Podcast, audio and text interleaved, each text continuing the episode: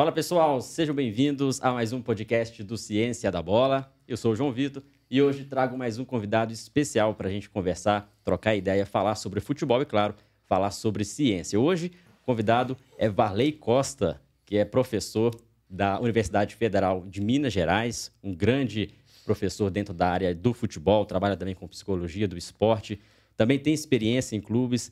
Tenho certeza que você vai gostar bastante do papo de hoje. Valei, seja bem-vindo, obrigado por ter aceitado o convite e estar aqui no podcast do Ciência da Bola. Oi, João, é um prazer estar aqui com vocês, né? Eu admiro muito o trabalho que vocês fazem do Ciência da Bola, sempre um trabalho de qualidade no sentido de desenvolver é, informação é, com conteúdo para as pessoas que buscam se capacitar dentro do ambiente do futebol. Para mim é um prazer estar aqui e a gente bater esse papo. Legal, obrigado aí pelo, pelo aceite. E vou confessar uma coisa, né? Ontem falei em off antes aqui mas eu fui em muitas das suas palestras, é, participei de cursos que você ministrou, então você também é um, é um ídolo para mim. Né? Eu, me espelho bastante, a gente teve até a, a, possibilidade de publicar um artigo juntos, né, dentro da área de, de cognição, antecipação. Então, realmente, assim, também me sinto um prazer de estar falando com você nesse sentido, porque é, a gente compartilha de muitas ideias, principalmente também as ideias relacionadas ao nosso canal, que é a ciência. E você é um professor universitário que tem experiência já com pesquisa, são mais de 90 artigos publicados, né? E queria que você falasse um pouco para o pessoal o que, que você faz atualmente na UFMG, um pouco do laboratório, que vocês fazem estudos. Ah, joia. João, eu que agradeço, cara. É sempre um prazer estar apoiando pessoas que fazem algo de qualidade para a nossa sociedade. Então, contem comigo sempre que precisar, mas vamos parar de rasgar cedo um por outro aqui e conversar com, com os nossos telespectadores, né? Sim, é, com sim. os nossos ouvintes é, que vão estar aqui presentes. Bem, é, a minha formação, na verdade, eu, a minha vida sempre foi toda dentro do futebol, né? É, eu me eu jogava futebol de forma amadora, né? Fui fazer o curso de educação física pensando em trabalhar com futebol. Então, assim, toda a minha graduação, ela sempre foi muito centrada é, em me capacitar na área do futebol. Eu brinco o seguinte, eu era aquele cara como aluno é, piolho de curso, né? Onde eu vi um curso de futebol, eu estava ali presente. E olha que não é como é hoje, que tem sim, várias possibilidades, gente... como ciência Online, da bola e, e, e, outros canais de formação. Naquela época era algo mais difícil de você ter acesso, né? Um artigo científico, a um congresso, não era é, online, não tinha toda essa facilidade que hoje a gente tem na, com a internet. Então eu sempre procurei me capacitar muito nesse ambiente. E, e, e esse é um, é assim, é uma dica, né? Algo que eu queria deixar, um conselho para todos os seguidores do Ciência da Bola, né? Que as pessoas invistam na sua formação profissional. Porque só é possível você galgar espaços no futebol se você tiver uma boa formação profissional. Independente da área que você quer trabalhar no futebol, se é análise de desempenho, se é treinador, preparação física, você precisa de adquirir conhecimento. E o conhecimento é, ele está aí, hoje acessível para muitas pessoas, através da universidade, através é, de, de, de, plataformas como a Ciência da Bola é, e através de outros players que tem no mercado, mas o, a pessoa precisa saber separar o joio do trigo, né? aonde tem informação de qualidade, aonde não. Mas voltando à sua pergunta central, então eu me graduei em Educação Física, fui fazer um mestrado e um doutorado na área de liderança dentro da psicologia do esporte, voltada para o futebol. É, nesse meio tempo, eu sempre tive um pé na prática e outro na teoria. Né? Então, por muitos anos, eu fui treinador das categorias de base do Clube Atlético Mineiro, é, onde eu tive a oportunidade de trabalhar nas categorias sub-11, sub-13, sub-15. Então, tudo aquilo que eu estava vendo na universidade, durante a minha formação acadêmica, eu conseguia também aplicar no ambiente prático, no ambiente de, de clubes. É, logo na sequência, eu, é, eu, eu é, após ter feito mestrado e doutorado, eu passei num concurso público na UFMG, aonde atualmente eu coordeno o Laboratório de Psicologia do Esporte. Então a gente tem várias linhas de investigação lá ligadas ao futebol, ligadas à psicologia do esporte voltada para o futebol. Algo também muito próximo que a gente traz do treinamento esportivo e da neurociência. E tem um centro também, que é o UFMG Soccer Science Center, que é um centro onde tem vários doutores é, de vários laboratórios é, estudando exclusivamente futebol. Então, se eu puder fazer uma propaganda aqui do centro, é, né, que é o FMG Soccer Science Center. Ele é composto por vários professores e vários laboratórios. Então, o que, que a gente procurou fazer nesse centro? Trazer especialistas de diferentes áreas do futebol para desenvolverem pesquisas aplicadas à realidade do futebol, tanto no profissional quanto na, Base. Na base também. É. Então, por exemplo, nós temos lá, é, é, participando do nosso grupo, o professor Gibson Moreira, que trabalha na área técnico-tática, atualmente trabalha nas categorias de base do América. Então, muitos dos estudos que a gente faz é, dentro dos projetos de mestrado e doutorado são oriundos de dados coletados nos próprios clubes aqui da capital. É, o professor Eduardo Pimenta, que hoje é o fisiologista das categorias de base do Atlético, também desenvolve projetos na área de genética, da fisiologia, da preparação ah, física. Então a gente caminha nesse, nesse ambiente é, de explicar como é o processo de desenvolvimento das crianças através da ciência, que estão dentro do futebol, ou seja, aqueles meninos que estão na categoria de base. E eu, que estou ali num braço mais voltado para a psicologia do esporte, para a compreensão dos aspectos cognitivos, comportamentais emocionais, mas com um olhar mais voltado para o futebol profissional. Então, eu procuro desenvolver esses estudos é, tentando trazer informações, né? Trazer conhecimento para as pessoas que desejam compreender como que é a realidade do futebol profissional. Temos ainda dois professores que estão no exterior, o professor Bruno, que está na Austrália, ligado ao controle de carga, e o professor Guilherme Pinheiro, que está na Alemanha, terminando seu doutorado, e desenvolve projetos na área tecnológica. Nós estamos validando, por exemplo, agora recentemente, um teste é, de avaliação do processo de tomada de decisão de cobradores de pênalti e de, e de atletas batedores. Então é isso que a gente faz na UFMG. Né? Nós temos um polo lá ligado ao futebol, como tem outros em outras universidades. Você veio de Viçosa, sim, né? Sim. O professor Israel lá tem um trabalho também muito interessante nessa área com o NUPEF, e a gente procura, em síntese, produzir conhecimento de qualidade para estar tá transmitindo esse conhecimento para o mercado, para a área do futebol. Nós acreditamos numa ciência aplicada, né? E, teoricamente, melhorar a formação do profissional brasileiro que quer ou que está atuando é, dentro do, das categorias de base ou dos clubes formadores ou também do futebol profissional. Legal, Vale. É muito bom saber que no Brasil a gente tem laboratórios, grupos de estudo e universidades que estão estudando futebol.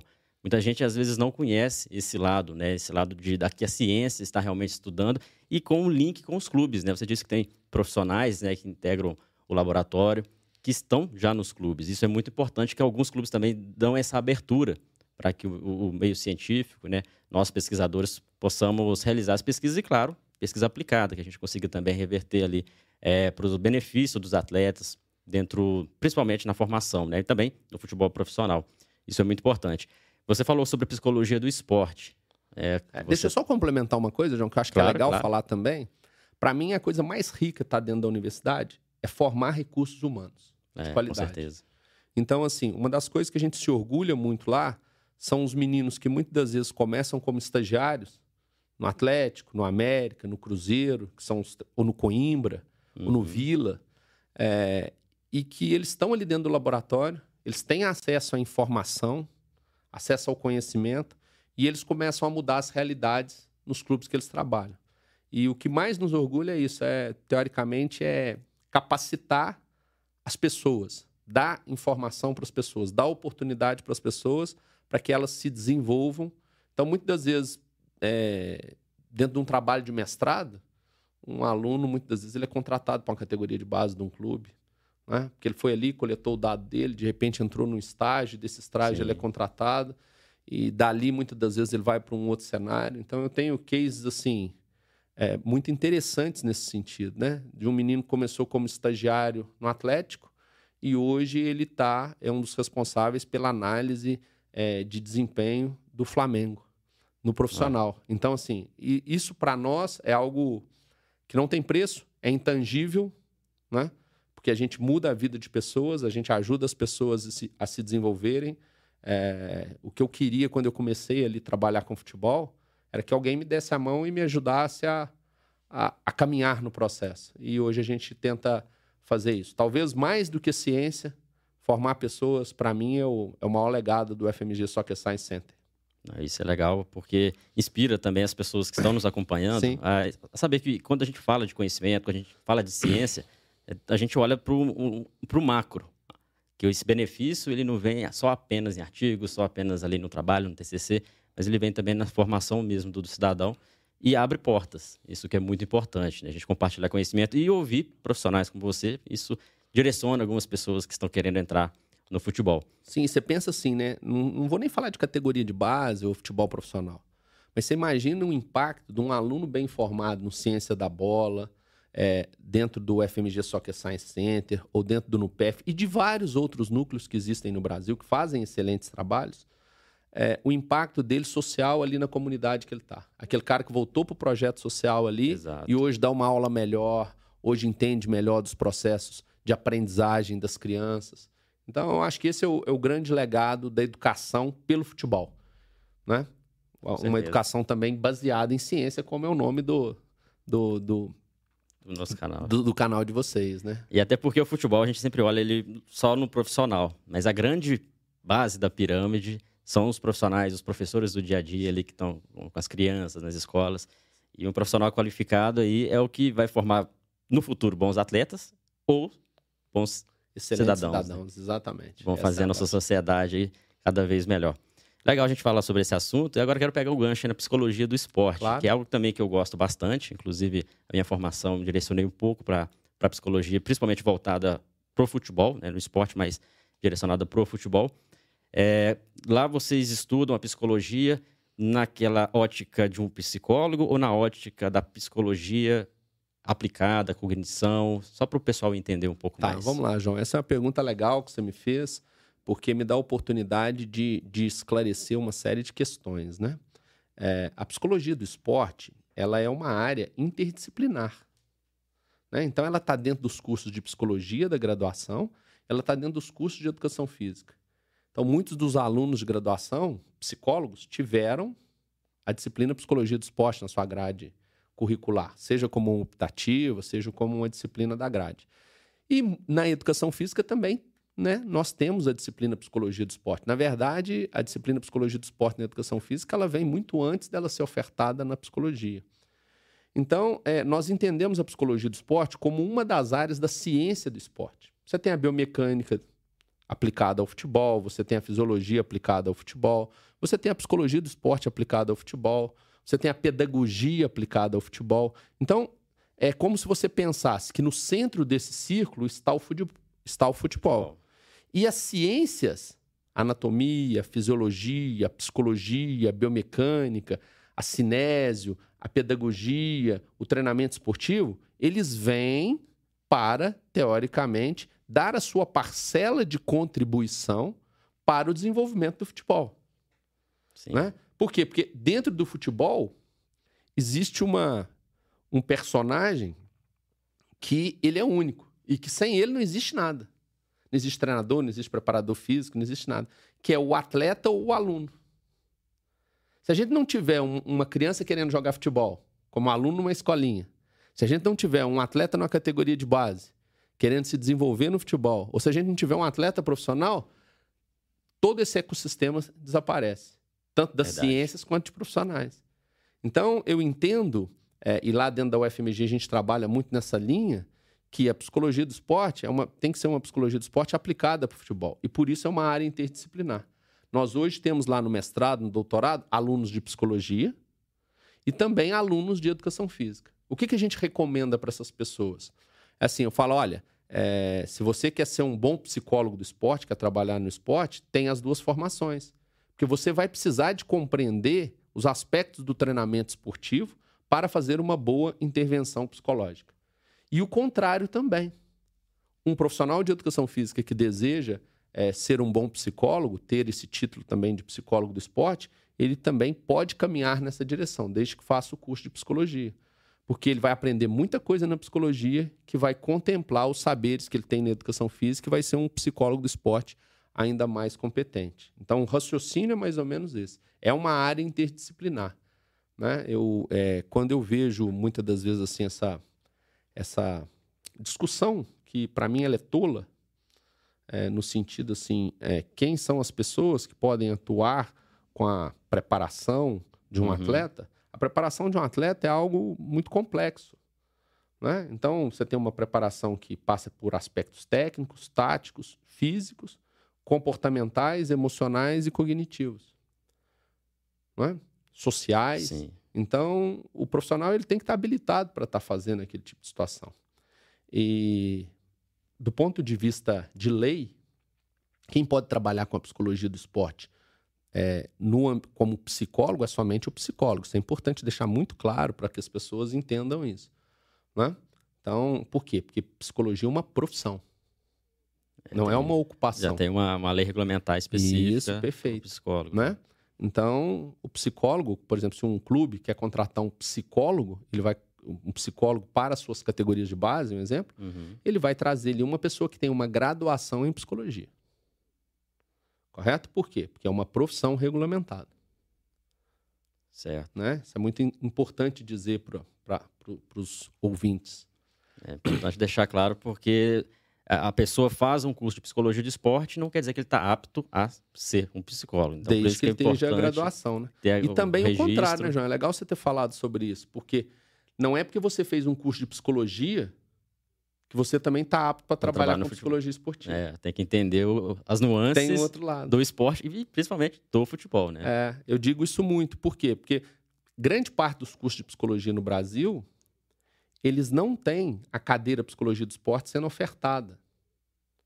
Então você não tem aquela formação esportiva. Né? Então, por exemplo, o, eu sempre uso essa, essa analogia para as pessoas entenderem. Você quer fazer um treinamento mental, você quer fazer um treinamento para melhorar a capacidade de concentração de um atleta. Mas isso tem a ver com as cargas de treinamento. Você não pode fazer isso o atleta terminando um treinamento sob fadiga. Né? Por isso que você precisa entender do treinamento esportivo. É diferente se você está atendendo num consultório, se você está atendendo, é, fazendo psicologia clínica num consultório, se você está fazendo psicologia na área administrativa, se você está fazendo psicologia na área de RH, ou se você está trabalhando com psicologia é, no setor, por exemplo, da saúde. Porque a carga de treino ela interfere na performance Sim. cognitiva de um atleta. Então, um atleta que está sob fadiga física, ele tem uma resposta da sua demanda cognitiva. Um atleta que está sem fadiga física, ele tem outra resposta. E é por isso que eu sempre digo que um bom psicólogo do esporte, normalmente ele tem que ter as duas formações, em educação física e em psicologia. Ele precisa de entender. E eu não estou dizendo nem assim muito só da educação física, mas principalmente se ele quer trabalhar no futebol, que ele tenha uma formação no futebol. Porque a demanda é muito específica. Isso ele não aprende na faculdade. Realmente. É, tem que vivenciar esse contexto e não, não precisa aprofundar, ter ali uma formação em educação física, uma formação específica, né? Mas um psicólogo que quer trabalhar no futebol, ele tem que vivenciar cenários do futebol, estágios, estar ali, entender o contexto de treino, né? Entender como funciona o processo ali de cargas de treino, principalmente, como sim, funciona a própria estrutura do jogo. é importante, né, né João? Mas Com ele certeza. tem que ter uma formação acadêmica. Sim, sim.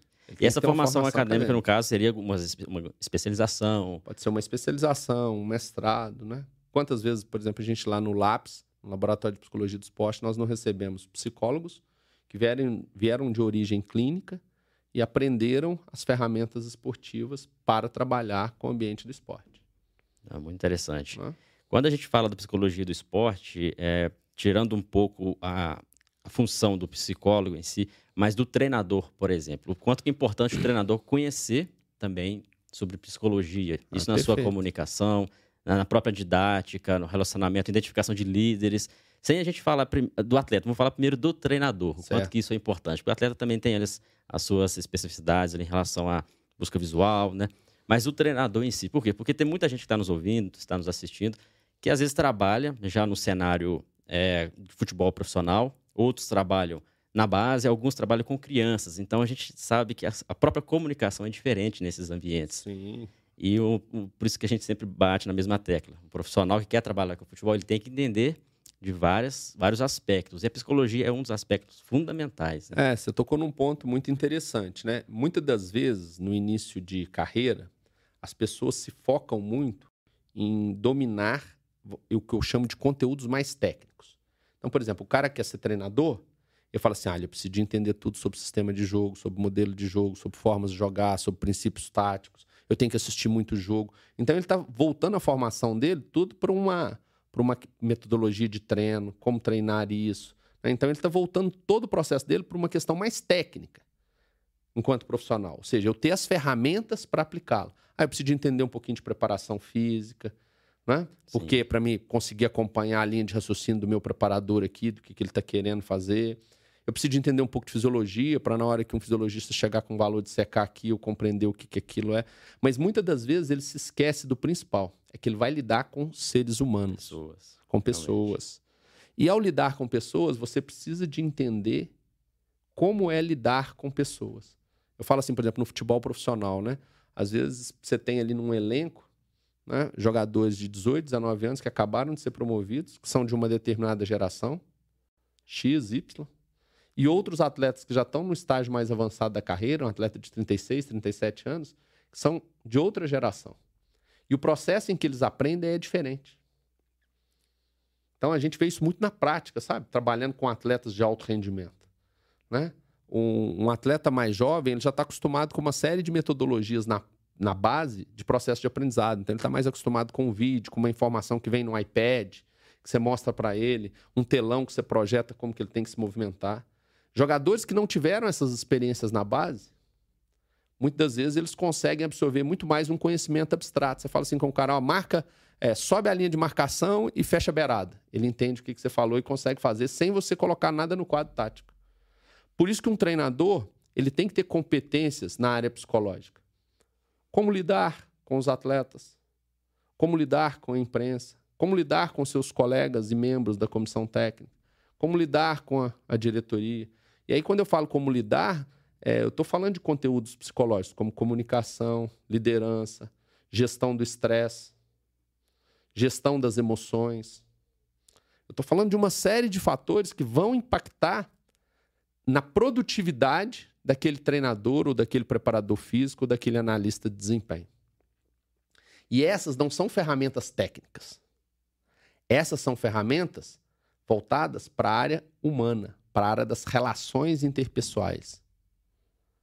Isso em todas outras áreas também é fundamental, é fundamental que, que tenha esse conhecimento. Né? É. Principalmente quem é líder, vai liderar pessoas, né? É. Que no caso é a função do professor, do treinador. É. E quando você vê os grandes treinadores no mundo, e no Brasil também, porque nós temos grandes treinadores no país, e você observa às vezes uma conquista, você vai ver que além de muito conhecimento técnico, ali, como o treinador montou equipe, como o treinador posicionou a equipe, como que a equipe jogou, existe muito conhecimento na área de relações interpessoais como que ele geriu o grupo. Né? Os últimos oito anos eu tenho trabalhado com futebol profissional e posso dizer para você que a maior dificuldade no futebol profissional hoje é a gestão de pessoas. É o que eu brinco assim na, numa linguagem prática, é você conseguir acomodar o atleta, todos os atletas na prateleira, todos ficarem satisfeitos com o espaço que estão recebendo na equipe, e trabalhar em prol de um objetivo comum.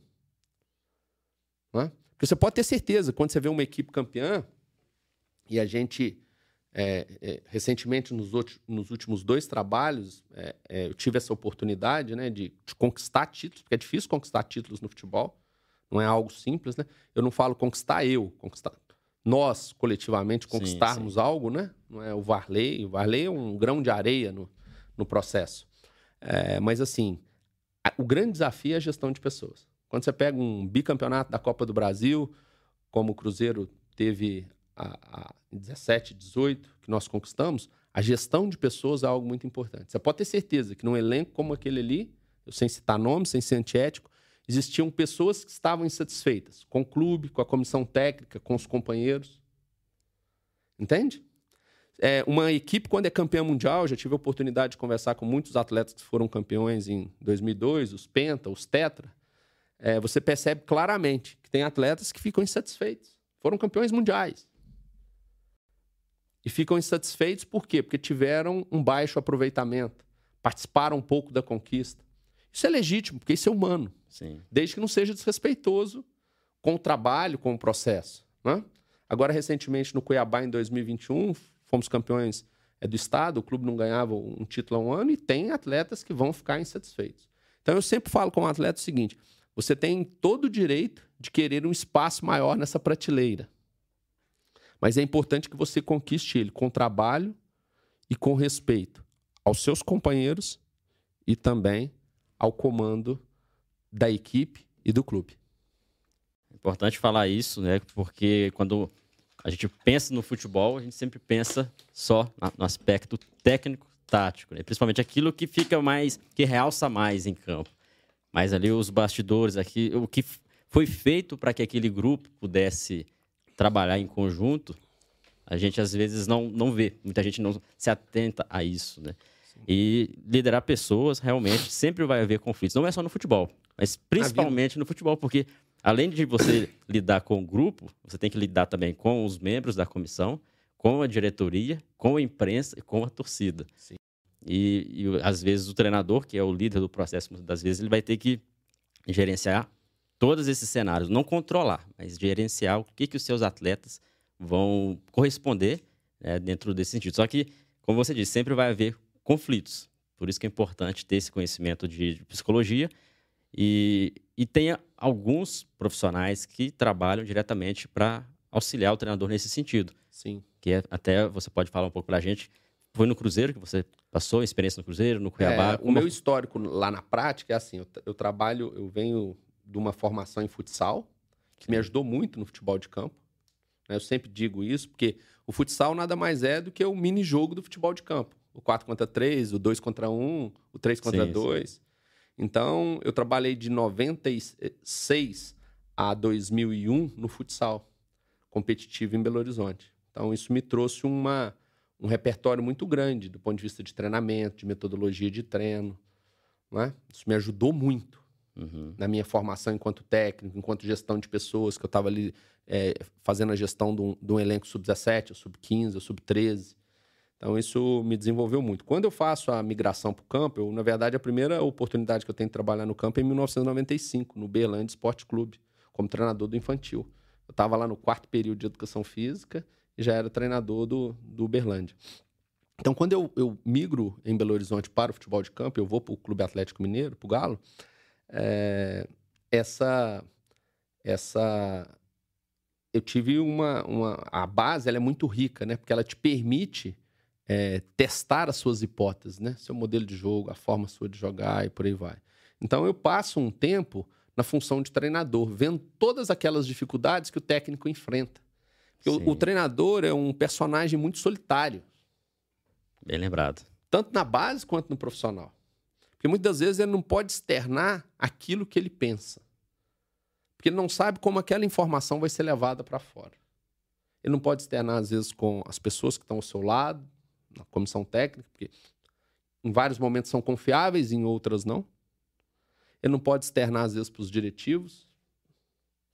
Então, a figura do treinador é muito, muito, muito solitária. E eu fui estudar psicologia do esporte por isso. Eu queria melhorar a minha comunicação, a minha liderança, a minha capacidade de, de enfrentar problemas uhum. é, nas relações interpessoais, de conduzir grupos, de, de fazer a coesão de grupos. E aí eu me enveredo pela psicologia do esporte. Foi nesse momento, quando você estava no sub-15 do, do, do, Atlético é, do Mineiro. E aí eu me enveredo pela psicologia do esporte, né? Eu vou, aí eu saio do ambiente do futebol prático. Eu já era professor na universidade, né? eu já dava disciplina de futebol de campo em, em universidades particulares, é, em Belo Horizonte, na região metropolitana. E aí eu vou fazer a, a minha formação. Eu acho muito importante também dizer isso para as pessoas que estão aí. Não tem como você colher se você não plantar.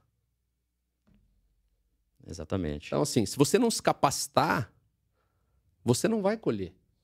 Então, você precisa plantar. Em algum momento da sua vida, você tem que pensar assim: não, agora eu vou trabalhar um pouco menos, mas eu vou investir na minha formação profissional. Os grandes profissionais fazem isso. Quer um exemplo prático? O Guardiola, quando saiu do Barcelona, ele fez um ano sabático, não só para descansar, mas também para conversar com outras pessoas, para trocar outras ideias.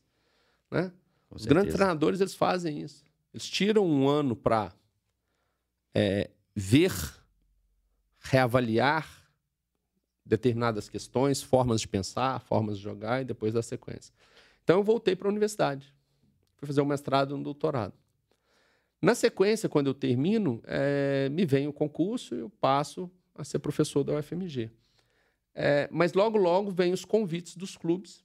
E aí o Thiago Scuro, que hoje é o CEO do, do Red Bull Bragantino, me faz um convite para ir para o Cruzeiro desempenhar um papel na área do coach esportivo.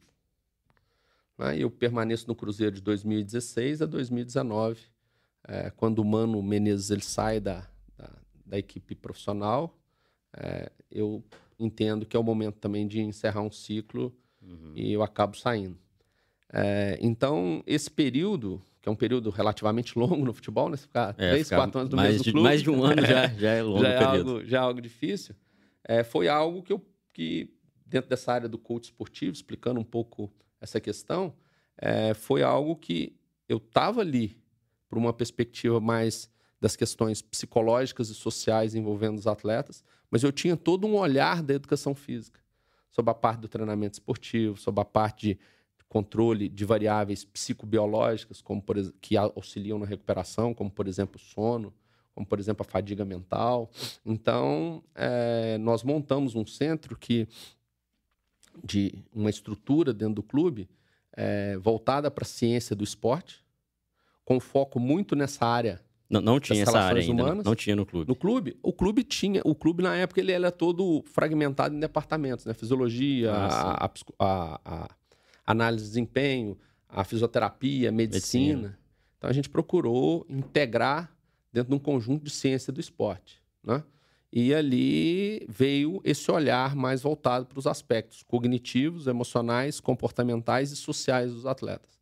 Como que a gente poderia fazer uma boa gestão dos interesses individuais, fazer esses interesses individuais convergirem para um interesse coletivo né? E esse interesse coletivo está em cima de um objetivo, de uma plataforma do clube, que é a conquista de títulos. Né? E aí, além da, vamos chamar assim, de uma, da competência e da gestão desse processo, é, eu sempre brinco que no futebol, muitas das vezes, é o detalhe que define quem vai ser campeão ou não. E nós fomos muito felizes em conquistar um bicampeonato de Copa do Brasil, que é algo difícil de se repetir né? na história. Então é por isso que fica muito marcado o trabalho. Né? Era uma equipe muito consistente, fisicamente, tecnicamente, taticamente e também mentalmente. Então, Vale, é, a sua função era muito próxima ao treinador, a função de, do coaching esportivo. É, o coach esportivo, para te explicar ele de uma forma bem objetiva, é o seguinte: o profissional para trabalhar com coach esportivo, ele no futebol, ele tem que ter uma formação em ciências aplicadas ao futebol. Então, isso é fundamental. Então, dentre todas essas ciências que eu já falei lá atrás, está a parte da psicologia. Mas a psicologia do esporte, é, mediante um conceito de coach esportivo internacional, e aí eu estou falando de Inglaterra, eu estou falando de Itália, eu estou falando de Espanha, estou falando dos Estados Unidos, é uma visão integrada do processo. Então, o coach ele tem que tramitar em todas essas áreas com uma certa base de conhecimento para conseguir auxiliar o processo. Então, assim, o, o papel do. O, qual é a diferença do coach esportivo para o psicólogo? Né? O psicólogo ele atua basicamente e unicamente na área psicológica quando ele é contratado. Eu explico isso muito para os treinadores da licença Pro, da licença A na CBF. Por quê? Porque ele tem uma formação em psicologia Sim, aí... e ele faz a intervenção ali muito na área psicológica, uhum. e está correto. O coach esportivo, não. Primeiro que o coach esportivo não é uma profissão, né? É uma ocupação, é importante a gente dizer isso. Né? Qualquer um pode ser coach esportivo, desde que tenha uma boa formação e o clube abre a porta para ele. Né? A gente tem problemas nessa área, a gente tem pessoas muito bem formadas, com MBA, com mestrado, com doutorado, e a gente tem pessoas que fazem um curso de cinco horas e saem por aí é, trabalhando com coach esportivo. Então o mercado tem que saber selecionar isso. Por isso que eu sempre digo para os gestores, para os treinadores o seguinte: você quer contratar um psicólogo? É, pergunta sobre a formação dele qual é a formação dele da graduação, se ele tem uma especialização em psicologia do esporte, se ele tem uma especialização no futebol. Aí você vai ter certeza que você vai ter contratando um profissional que está apto para te ajudar numa categoria de base, numa equipe profissional. Quando você for contratar um, um coach esportivo, faça a mesma pergunta. Né? Você tem a formação em que em coach? Onde foi sua formação? Qual a área? na área da gestão, na área de performance, na área de vendas ou na área esportiva? Um exemplo. Ah, na área esportiva. Ah, você tem experiência com futebol? Você conhece do futebol? Né? Você conhece da ciência do futebol? E aí que está a diferença. Porque um bom coach esportivo, é, quando você vê o processo de formação dele, ele consegue interagir com todas as áreas. Então, dentro do Cruzeiro, eu tinha interações com o departamento médico, eu tinha interações com o departamento de fisioterapia, com o departamento de análise de desempenho, com a fisiologia, com o treinador, com os auxiliares do treinador, com o treinador de goleiro, com os gestores, diretor de futebol e com os atletas.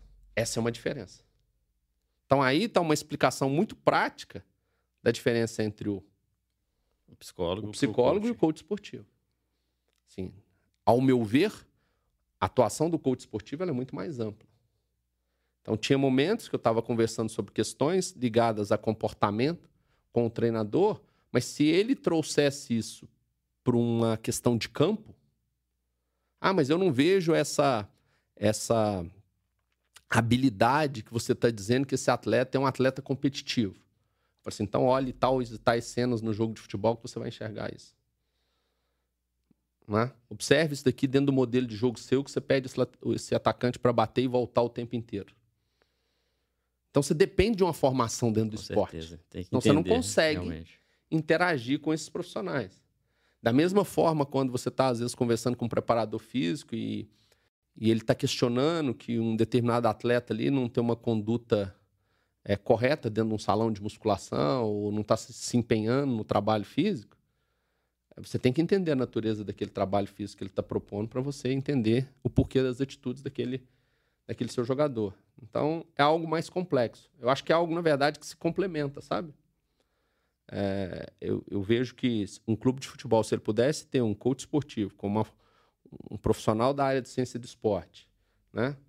É, que pudesse fazer essa interação toda e também pudesse ter o psicólogo no mesmo departamento, como também é, um pedagogo, se fosse numa categoria de base, como também um assistente social, é, você construiria um núcleo que eu chamo que eu chamo de núcleo voltado para a saúde mental do atleta.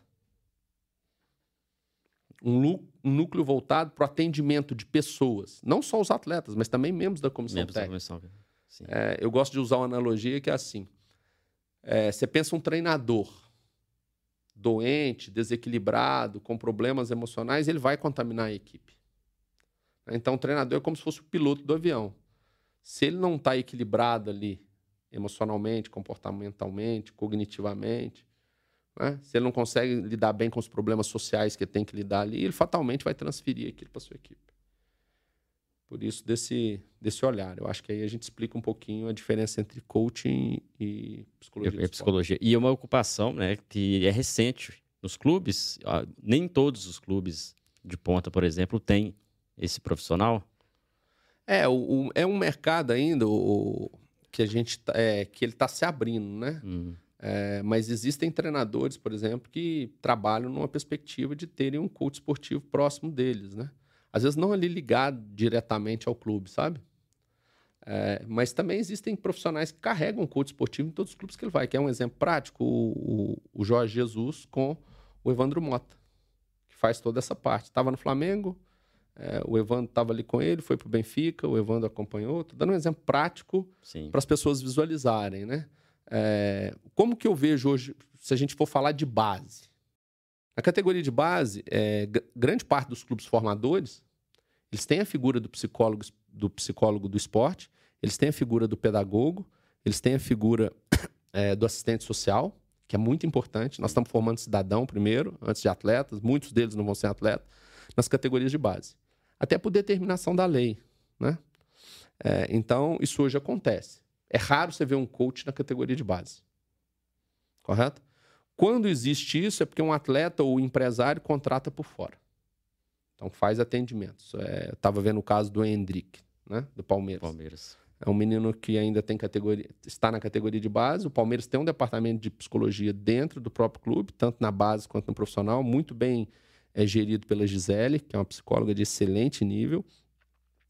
Mas o Hendrick, ele faz um trabalho à parte com um profissional fora. Entende? Então, existem essas questões. E isso eu acho que não deveria criar melindre.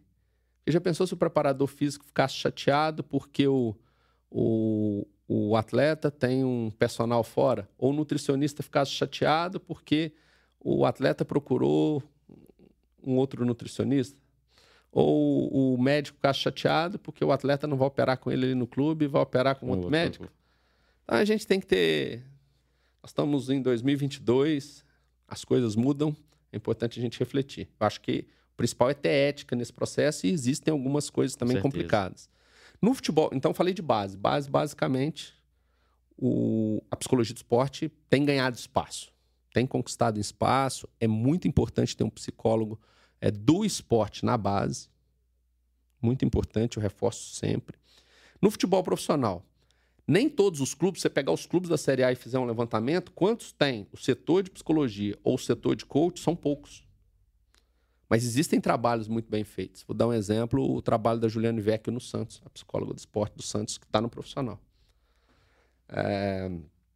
Gisele no Palmeiras. Existem psicólogos de muita competência trabalhando nas equipes profissionais. Normalmente eles estão vinculados à área da saúde, ao departamento médico. E existem coaches também que trabalham no futebol profissional.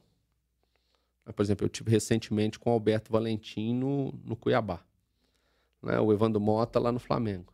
Mas a grande maioria dos clubes ainda não se despertou para a necessidade de ter um profissional qualificado fazendo esse processo de intervenção.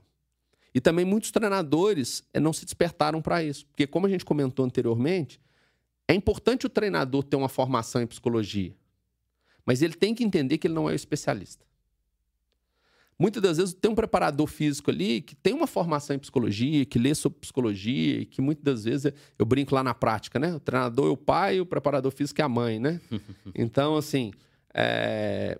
mas uma coisa é eu ter um conhecimento básico, a outra coisa é ter um especialista fazendo a intervenção.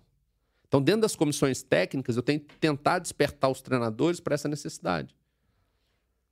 Né? De ter um profissional para mim, não importa se é coach, se é psicólogo do esporte, capacitado para que quando ele pensar nas áreas tanto de recuperação quanto de performance do atleta, aí nós estamos falando das quatro grandes áreas, técnica, tática, física e mental, ou psicológica, psicossocial, ele tenha certeza que ele tem especialistas em cada uma cada delas. Um setores. É, ó.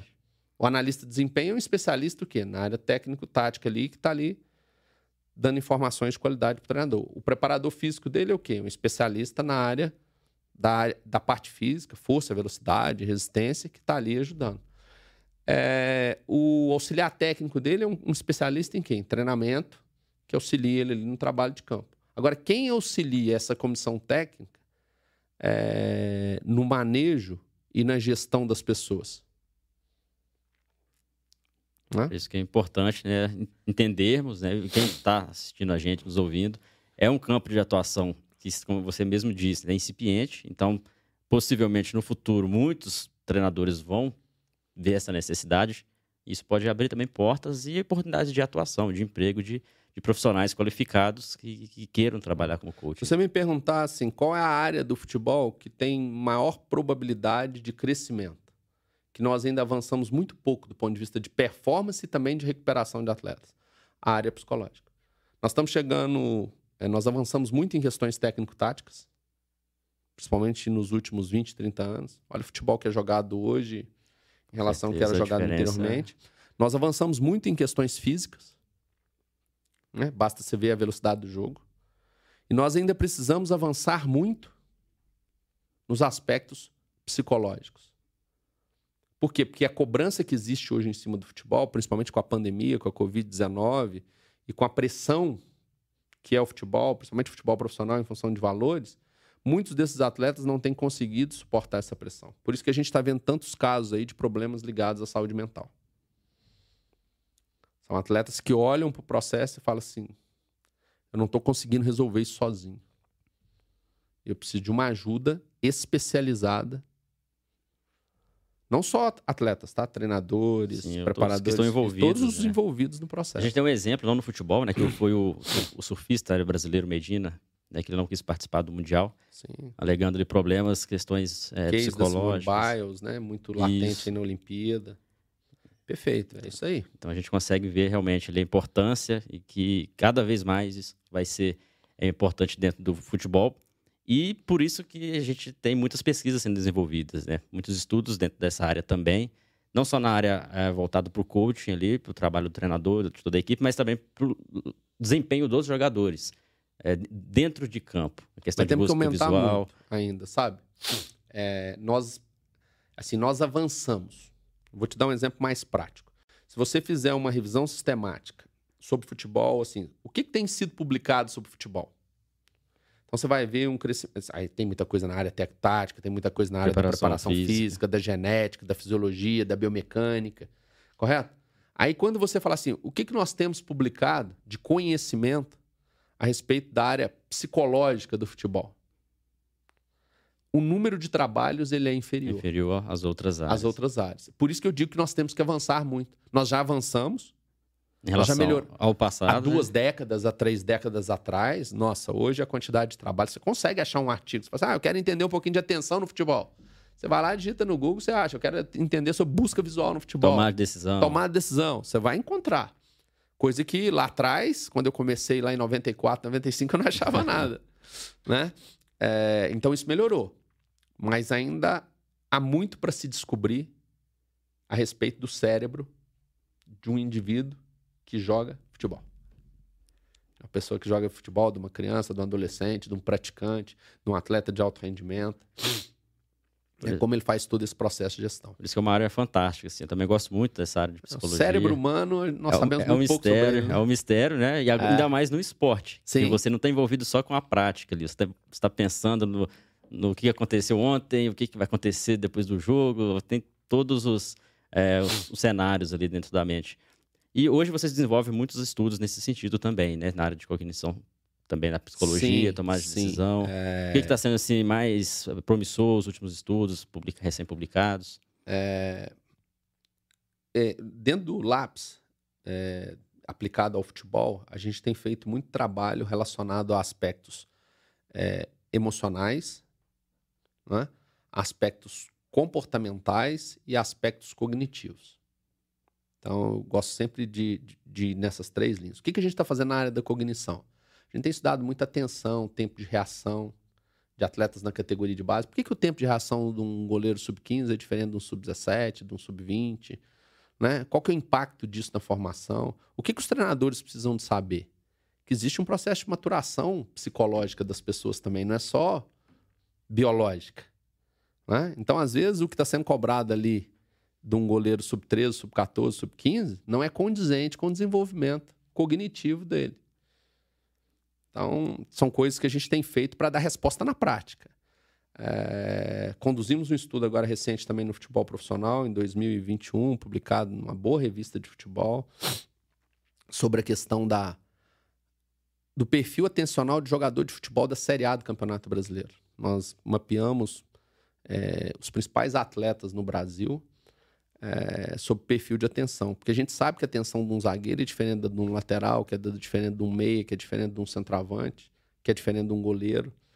E isso é em função da especificidade da posição, ou seja, dele se tornar um especialista ali. Porque você pensa um lateral jogando pela beirada, ele não precisa ter muito visão periférica.